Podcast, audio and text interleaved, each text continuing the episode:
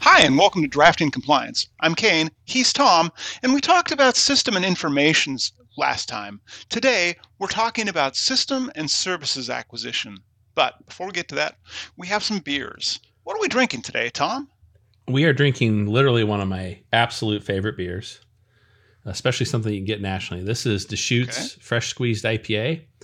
And I'll be honest, Kayne, I'm a little surprised we haven't tried this. And we may get somebody who chimes in and says we have tried this already, but I don't, I couldn't find evidence of it. So um, this is a, haven't. yeah, this is an IPA that kind of balances the fence between a West Coast and a hazy uh, New England Okay. IPA. So it has some attributes of both. There's some Um, it- kind of it- thing on it. There's I'm not sure if it comes through on the label, but there's some kind of thing being squeezed. What is that supposed to be? Yeah, that's a hop. Oh, So IPAs are known f- for their hoppiness, right? That's so that's a hop, and it's it's indicating that it is squeezing every bitter note out of that hop or tasty note, depending on how you at look least if it's it. bitter, I, I feel prom- uh, that sounds promising. Um, this Okay. is a uh, bottle, and um, a friend of mine actually got me some new coasters for um, my birthday recently. I'll, I'll Oh, zoom in there. Uh, it's got a little fox on there, which is very cool. I've been trying to figure out what type of um, wine bottle you open with these, though, Tom. And I, I think I have figured it out. Um, I think that this is actually. Hey, look at that! There it this works as advertised. Okay, cool. Yeah, I'm gonna So- open mine. This is 6.4 percent, so it's it's a little bit high on the ABV, but Oh, certainly doesn't challenge us like some. And uh, what I think is curious is Deschutes puts the IBU rating Hold on, on. their cans. the the robot lady just decided to chime in with apparently a theme song here. So hold that thought for a second. I um yeah, let's just unplug that. There we go. Goodbye now. That hasn't happened before. That's new. I'm just gonna pick right back up. Cool. So am I. Um so this has got quite a, a head on it and um smells kind of orangey, Yep, for sure. citrusy. This, this chimes in at 60 IBUs, which are the international bittering units. Deschutes always puts that on the bottle, which I think is interesting. You're right; it has a very gold amber look to it. It always pours with a beautiful head on it. Yeah, yep, that's that hazy little bit to it. Mhm. I love your your interpretation though. Definitely has some some citrus notes, maybe a little pineapple in there. Mm, maybe, maybe a little bit of pineapple. Maybe something. I've got to. I've learned now not to put my nose all the way into the glass because that that is problematic. Um, You've gotten so big, Kayne. Let's um should we should we try a sip? I'm excited. yeah, there's I something else in there, but I just can't put my finger on it. But um, something herbal. Uh, anyway, Oh, herbal. yeah, Okay. some something herbal in there. I'm just not sure what. Hmm. Anyway, let's have a go.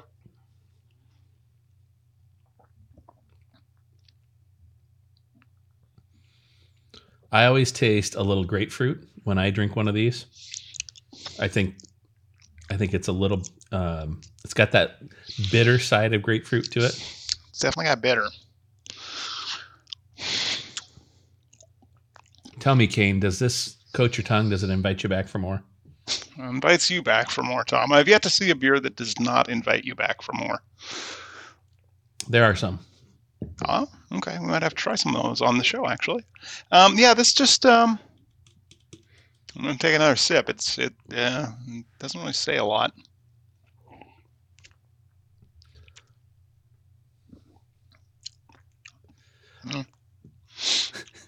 You know what's interesting is is your uh your face isn't nearly as expressive around this. So I, I, start, know, I'm sort of it's- it's- feeling like it's it's it's passing some sort of unknown test. I don't know what the test would be, but it seems to pass it.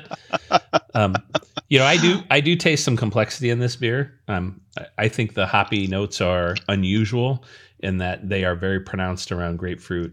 Uh, I think you you taste other citrus fruits in here too, maybe even a little mango. Um, but uh, I'm, I I'm going really more like how it, orange on on this. Yeah, it's more I can- I can get orange. kind of like a kind of like a tangerine. Mm. Um, I do like that this isn't a sour. This is a, a, a remarkable improvement over the whole class of sour beers. yes. when You this and I smelled of grapefruit and citrus, I was like, "Wow, this could be terrible again." And thankfully, it's it. I'll, I'll say this: I don't want to front run the, um, but you you notice my facial expressions. Like this is not the worst thing that I've drank to this year. Yeah, that's good. Well, like I said, this is this is one that I have quite often. So I'm I'm glad you at least tolerate it. So what are we talking about today? We'll see. If, we'll see if I tolerate it. Um, we'll see if I get anywhere beyond this. Um, but today we're talking about uh, system and services acquisition. And, and Tom, what is that under FedRAMP? Yeah, you know, this is I think what everybody would expect to be underneath the FedRAMP um, authorization requirement. It's it's all about how you go out and and acquire, maintain, and uh, kind of judge the the usability of your software providers. So this would include cloud service providers as well. In fact, I think a lot of people initially read it as just cloud service providers. Uh, I certainly um, would warrant that you need to read it more comprehensively because we already have FedRAMP um, for our cloud service providers, right? So if you're a cloud service provider doing work with a FedRAMP authorized um, uh, company, you too have to be FedRAMP authorized. We already have those sort of wrappers around cloud service providers. This is really talking more about what other software providers are in your environment that may be locally installed. Is it only software providers, Tom? Because it's system Well, and it- services. it's- and it's I, services I have to ask, Yep. does it include consultancies, for example? Well, most of these controls are around, um, you know, like software development lifecycle and those kinds of things. So, I'm not going to tell you it doesn't. You certainly should should understand the requirements of security around those providers. In fact, there's there's elements of the SA family of controls that talk about how do you what are the, the variables that you put in place to judge any of your providers, right? Mhm. Um, and that would certainly be one. And you would certainly disqualify a number of controls right away because it's it's a service provider, not a software provider. But you know, the vast majority of what people will be dealing with here will be software providers. You know, think think of the things that um, run in the background and sometimes connect pieces of software together, middleware, and those Mhm, kinds of things. Um, these are the things that come to mind for me because it's often what brokers the data inside of an authorization brownie boundary. So um, it's a lot in a little bit of, of controls. So there's a handful of controls here. Um, there is a relative small amount of prescriptiveness associated with these controls. So it leaves a lot to be interpreted and I did designed notice that by- with this one. Yeah, it, it seems Yeah. to be a little more open than the other ones. But it's Well, really yeah. going to be around software. And this is, again, it feels adjacent to software supply chain. Um, let, let's dig into this one a little bit more. Can you elaborate a little bit more how, like, the updated system and services acquisition controls are actually dealing with uh, the evolving threats that we're seeing in the supply chain today? Sure. I mean, I think when you look at Rev 5 in general, you know, it's taken big steps to secure um, supply chain, and this is just another piece of supply chain. In fact, Mhm. um, there's discussion out on the on you know the etherwebs about whether or not this should have been rolled right underneath supply chain um, because it's it's definitely intertwined. Um, so we, we see a concerted effort by the federal government to say, hey, we understand that supply chain in all its forms is a likely vector for threat. Mhm. So let's extend our our controls. So this is an effective, I would say, major first step in doing so.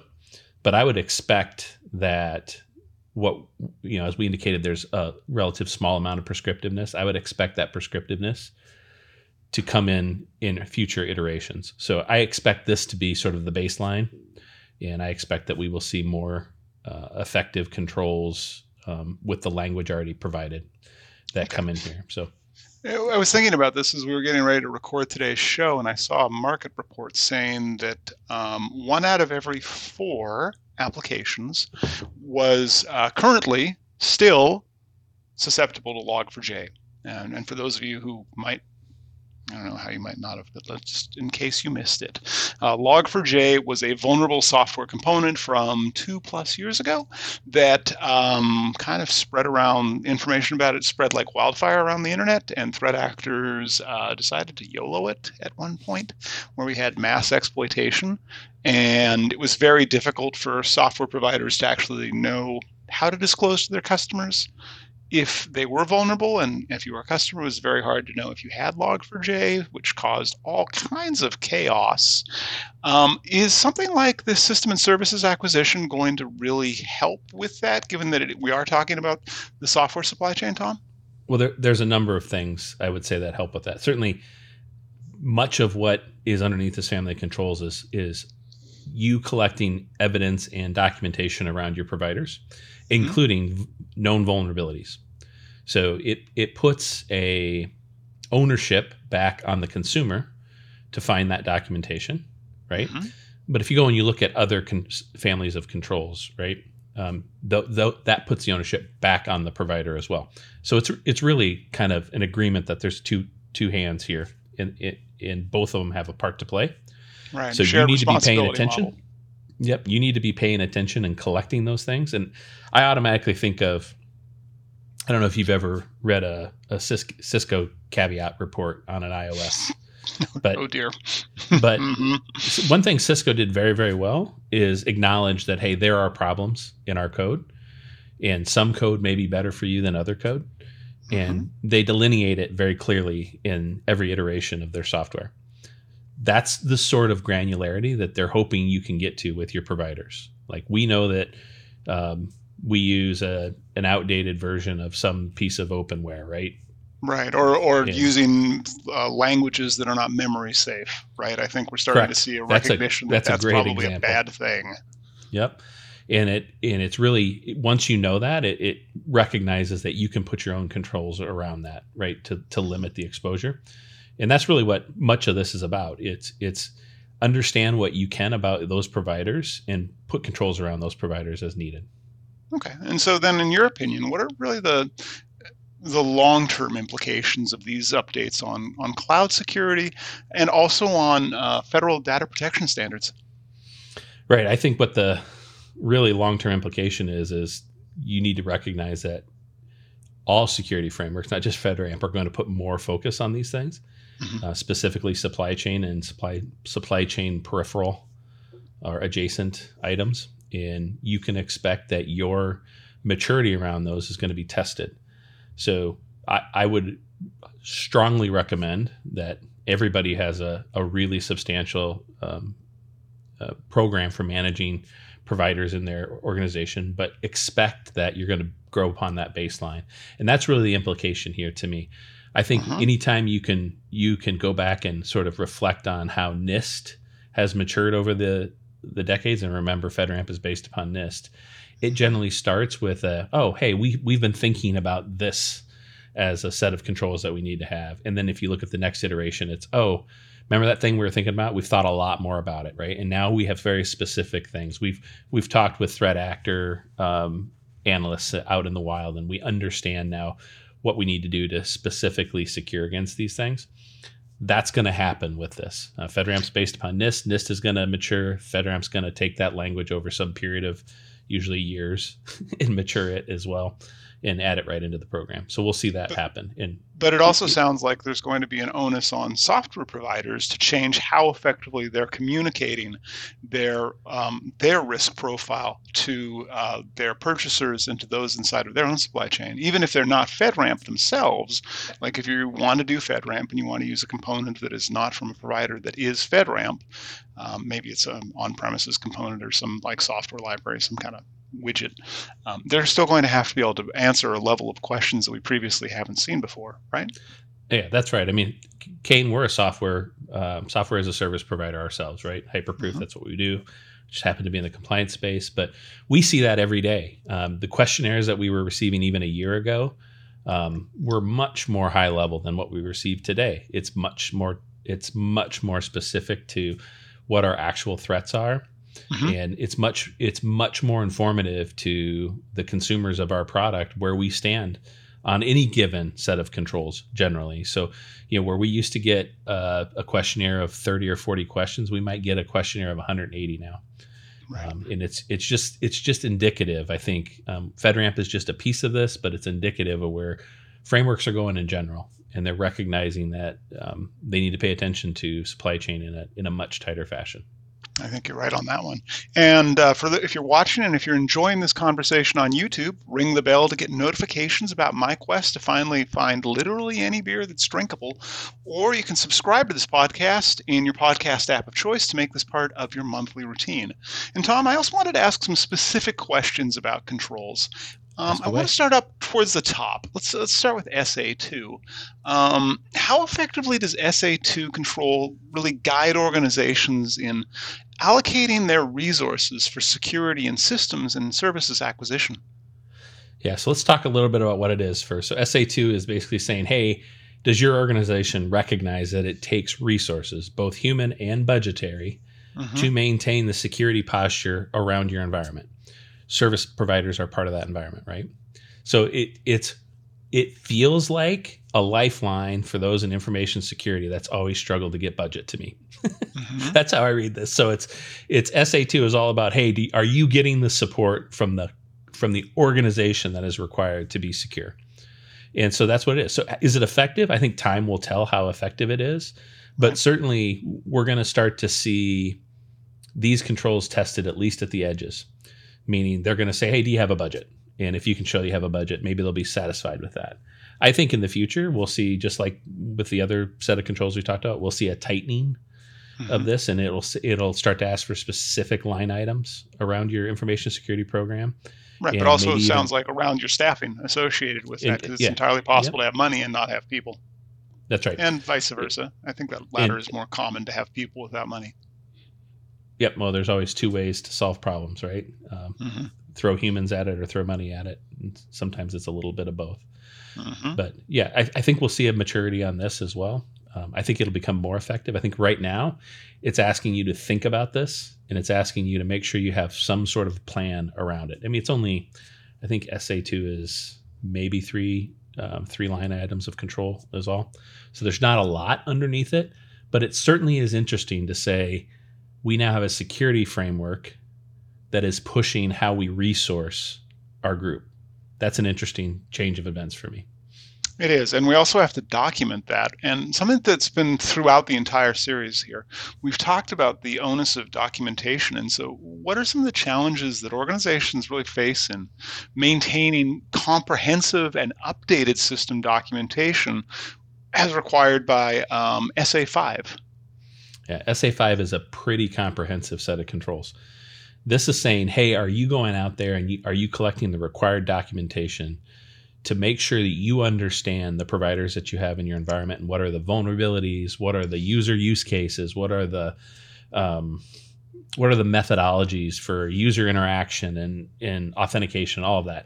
It's a it's a set of documentation that you generally go and collect anyway, but there might be some prescriptiveness here that you're not used to seeing that's that's a big difference. It, I do think it's a pretty effective um, set of controls. I, I, you know, I think about how we manage vendors in in our environment. Right, we have the vendor module underneath Hyperproof, and we have all the proof that you can slot underneath it.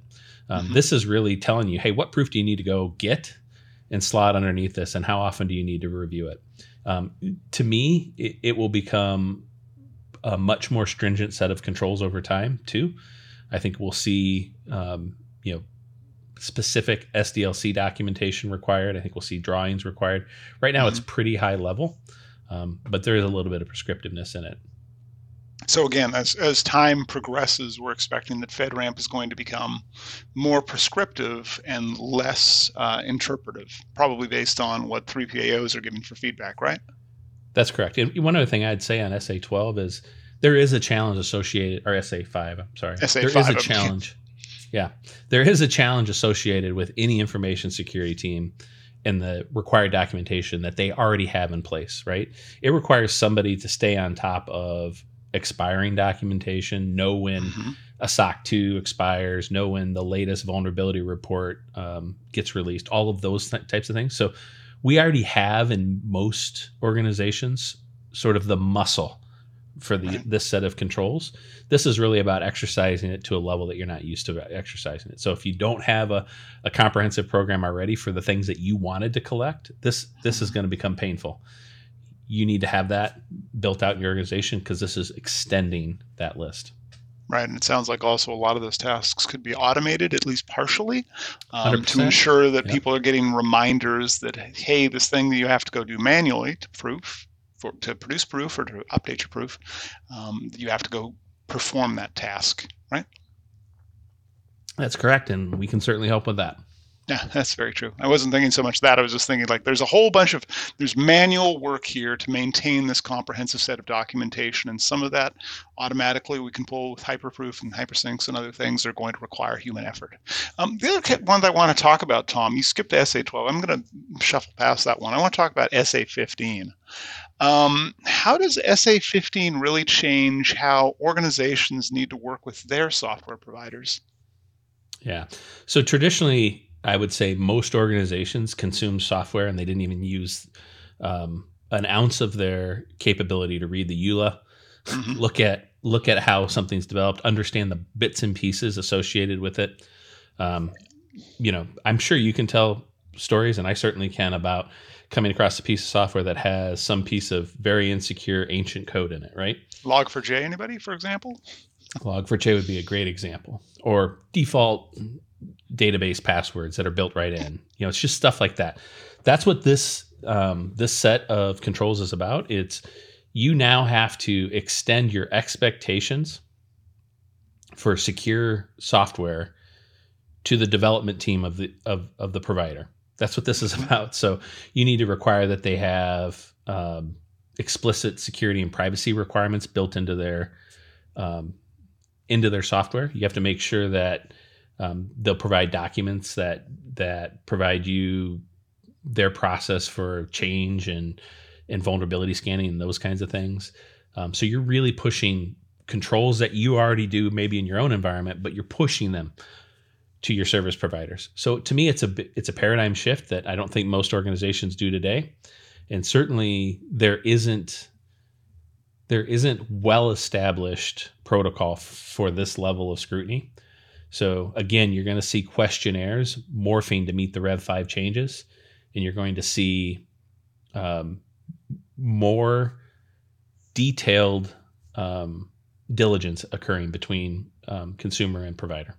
I could see that also ultimately affecting um, the relationships between software providers, where if a software provider is unable or, or unwilling to produce and provide that level of documentation for that level of assurance, it might be a reason to decide to not use them in the future, Uh, just because it uh-huh. would materially make it far more difficult to, well, first of all, have trust in them if they're unwilling to share things like that feel adjacent to best practices if they're not best practices quite yet but also it would be hard to maintain a FedRAMP um, moderate state if you can't obtain those documentational uh, evidence.